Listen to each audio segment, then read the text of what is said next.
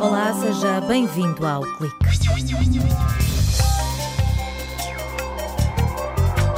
Está oficialmente aberta a época da safra na Marinha Santiago da Fonte, um momento simbólico integrado na Green Week, promovida durante toda esta semana pela Comissão Europeia. Neste programa vamos conhecer a aposta feita pela Universidade de Aveiro na valorização do sal e das marinhas. E chegados a junho é tempo de falar sobre a empregabilidade dos diplomados. Se vai espreitar a taxa de desemprego antes de escolher o curso a que se vai candidatar, ouça com atenção as notas sobre o ensino superior.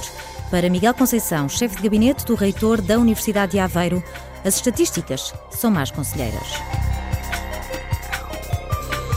Uma investigadora da Universidade de Aveiro recebeu uma bolsa no valor de 126 mil euros para estudar a doença de Gaucher.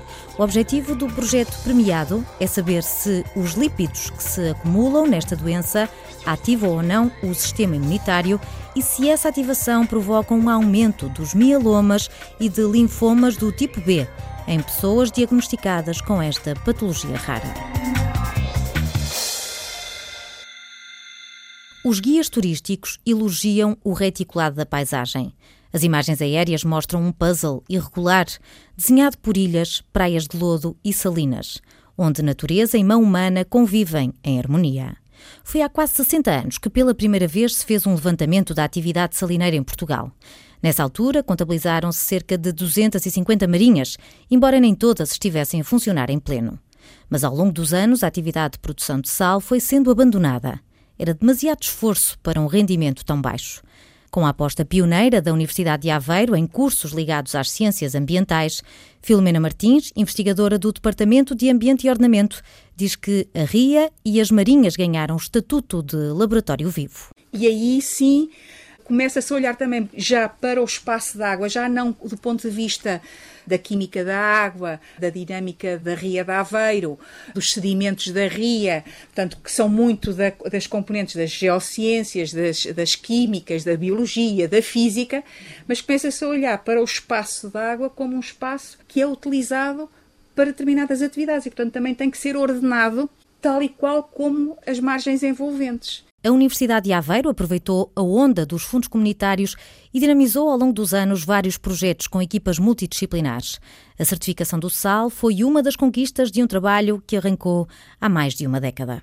O projeto piloto começou a fazer o levantamento de quem eram os proprietários das marinhas, quem é que eram os marnotos que ainda estavam em atividade e, portanto, a primeira base de dados que permitiu depois ao projeto SAL fazer todo o trabalho de cartografia, de atualização da cartografia, para ver quais eram as áreas que estavam ainda em produção, as áreas que estavam em pousio, as áreas que estavam abandonadas, as áreas que estavam em aquacultura, as áreas que estavam já completamente perdidas. Uh, e, e, que foi uma atualização do tal mapa de 1956. O interesse pelo ordenamento do espaço de água e pela paisagem das salinas ganhou novo impulso com a compra da Marinha Santiago da Fonte. Localizada junto ao campus universitário, esta marinha produzia menos sal do que as do grupo Norte e Central, onde a água chegava com maior grau de salinidade.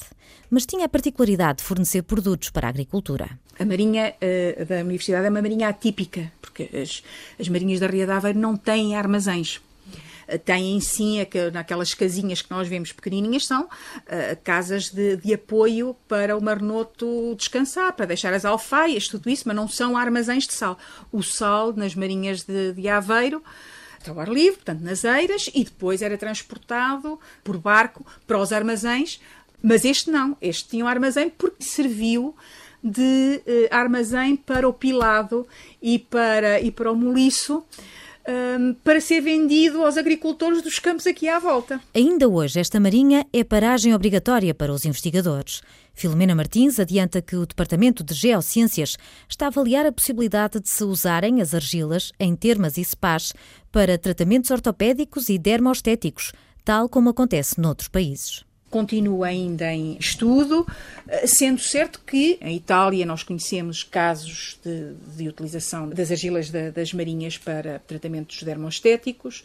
Tivemos um parceiro uma área de, de marinhas de interior, em Álava, na, na, no País Basco. Tem um pé dilúvio, um manilúvio e as pessoas vão fazer ali a sua atividade de relaxamento. Os investigadores do Departamento de Ambiente e Ornamento acreditam que o futuro da Ria de Aveiro passa pelo ecoturismo e pela valorização não apenas do sal, mas de outros produtos como a salicórnia, que em França já é vendida na secção gourmet é com satisfação que nós vemos que há produtores privados que investiram uh, no seu negócio e que estão, de alguma forma, a dar seguimento uh, a ideias que, que nós fomos uh, testando.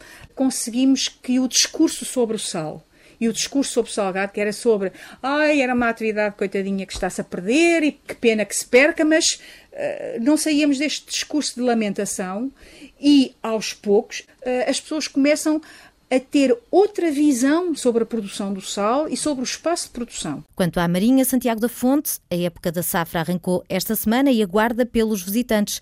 Filomena Martins enumera alguns pontos de interesse. O modelo de visitação que nós temos explica não só o método de produção e a, e a forma como a Marinha está estruturada para a sua produção, faz toda a explicação da biodiversidade da marinha, do ponto de vista das aves, mas também do ponto de vista da flora, e enquanto também eh, património cultural, com, com as alfaias que são utilizadas, faz-se aqui a explicação da diferença entre o sal tradicional e um sal industrial. As visitas são orientadas por monitores formados pelo Departamento de Ambiente e Ornamento. A inscrição pode ser feita em visitas.ua.pt.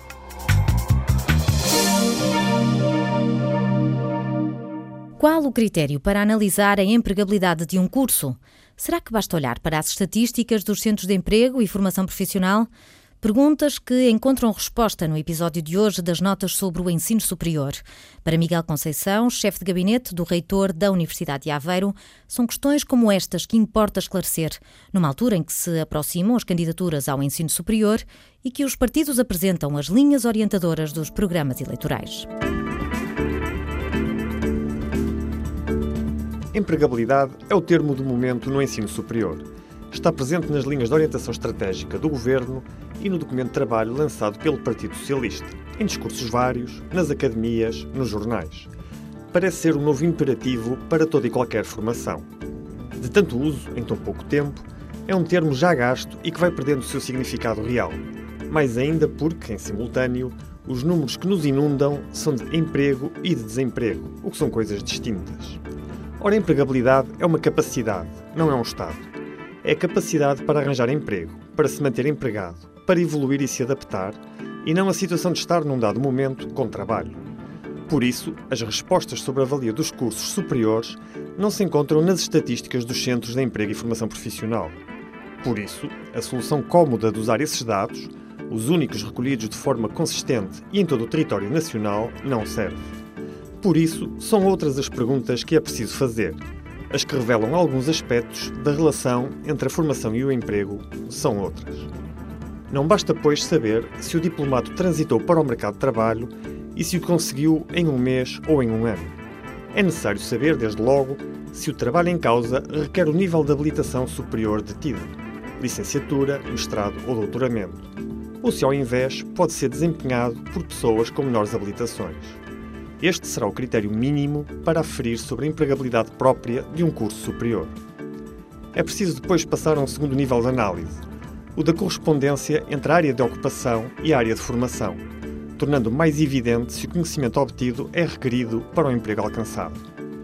Para o retrato ser mais fiel, deveremos aprofundar a análise, níveis remuneratórios alcançados, perspectivas de evolução, impacto de outras formações, académicas ou profissionais, obtidas ao longo da vida ativa, que empregadores existem, em que cidades, regiões ou países. Esta informação não existe ainda de forma consistente e comparável para todos os cursos nacionais e levará certamente algum tempo até que tal aconteça. Entretanto, o mundo muda, os empregos mudam, de natureza e até de lugar, e assim a capacidade para os obter, em 2020, não será igual à de 2015. Por tudo isto, a escolha de um curso superior, bem como as estratégias das universidades e dos governos, não devem ficar reféns dos dados de desemprego, os quais têm um significado muito limitado e são apenas um olhar sobre o que foi, não permitindo vislumbrar o que será. Empregabilidade no ensino superior, um tema em destaque na crónica assinada por Miguel Conceição, chefe de gabinete do reitor da Universidade de Aveiro.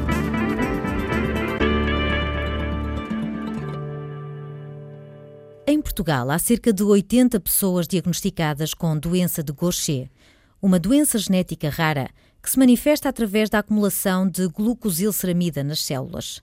A deficiente degradação deste lípido afeta vários órgãos e aumenta o risco destes doentes desenvolverem alguns tipos de cancro, como explica Fátima Macedo, investigadora na secção autónoma das Ciências da Saúde. A alteração genética vai levar a uma deficiência numa atividade de uma enzima que degrada a glucosilceramida. A enzima não estando uh, ativa, vai haver acumulação da glucosilceramida. Essa acumulação de lípidos vai causar uma doença multissistémica, alteração a vários níveis, no fígado, no baço, nos ossos, e também há uma maior propensão para os, do, os doentes desenvolverem cancros do tipo mieloma e associados a células B. Durante os próximos dois anos, a cientista da Universidade de Aveiro vai analisar as interações entre a doença de Gaucher e o sistema imunitário. Uma abordagem inovadora que lhe valeu uma bolsa de investigação no valor de 126 mil euros, financiada pela farmacêutica Genzyme. Se na doença de Gaucher se acumula um lípido, que é um glicosfingolípido, e sabe-se que as células do sistema imunitário que reconhecem lípidos têm um potencial anticancerígeno e um, algumas delas levam à proliferação de linfócitos B, nós vamos questionar se os lípidos que são acumulados na doença de Gaucher vão ativar o sistema imune e se essa ativação vai levar ao aumento dos mielomas e linfomas do tipo B nestes doentes. Com este trabalho, a investigadora quer descobrir o que leva ao aparecimento de cancro nestes doentes. Pode haver um tumor porque as células proliferam mais, ou pode haver um tumor porque elas morrem menos. Por isso, nós vamos testar se estas células do sistema imunitário têm um papel no desenvolvimento destes tumores. Mas se elas tiverem um papel, podem ter um papel porque combatem menos o tumor, por isso têm uma atividade menor de parar o aparecimento de tumores, ou podem ter um efeito no aparecimento de tumores porque por outro lado, que é um mecanismo diferente, vão promover o aparecimento de tumores, vão aumentar a proliferação. Além dos investigadores da Universidade de Aveiro, fazem parte da equipa nove médicos dos hospitais de São João e de Santo António no Porto, do Centro Hospitalar Universitário de Coimbra e do Hospital de Santa Maria, em Lisboa. Através de amostras de sangue dos doentes portugueses, Fátima Macedo ambiciona contribuir com mais conhecimento sobre a doença de Gaucher. Eu tenho realmente a felicidade de poder trabalhar com amostras doentes. Em Portugal, os doentes eh, estão muito bem informados e normalmente respondem positivamente ao desafio de participarem nestes estudos de investigação. Muitos deles são investigação básica que permitem eh, que se perceba melhor a doença mas também são muito importantes porque permitem, depois do futuro, desenhar novas uh, terapias baseado naqueles conhecimentos que se adquiriram. Este foi o segundo ano consecutivo em que a farmacêutica Genzyme extinguiu um trabalho de investigação desenvolvido em Portugal. Por hoje está tudo dito. Conto consigo no próximo sábado. Até lá.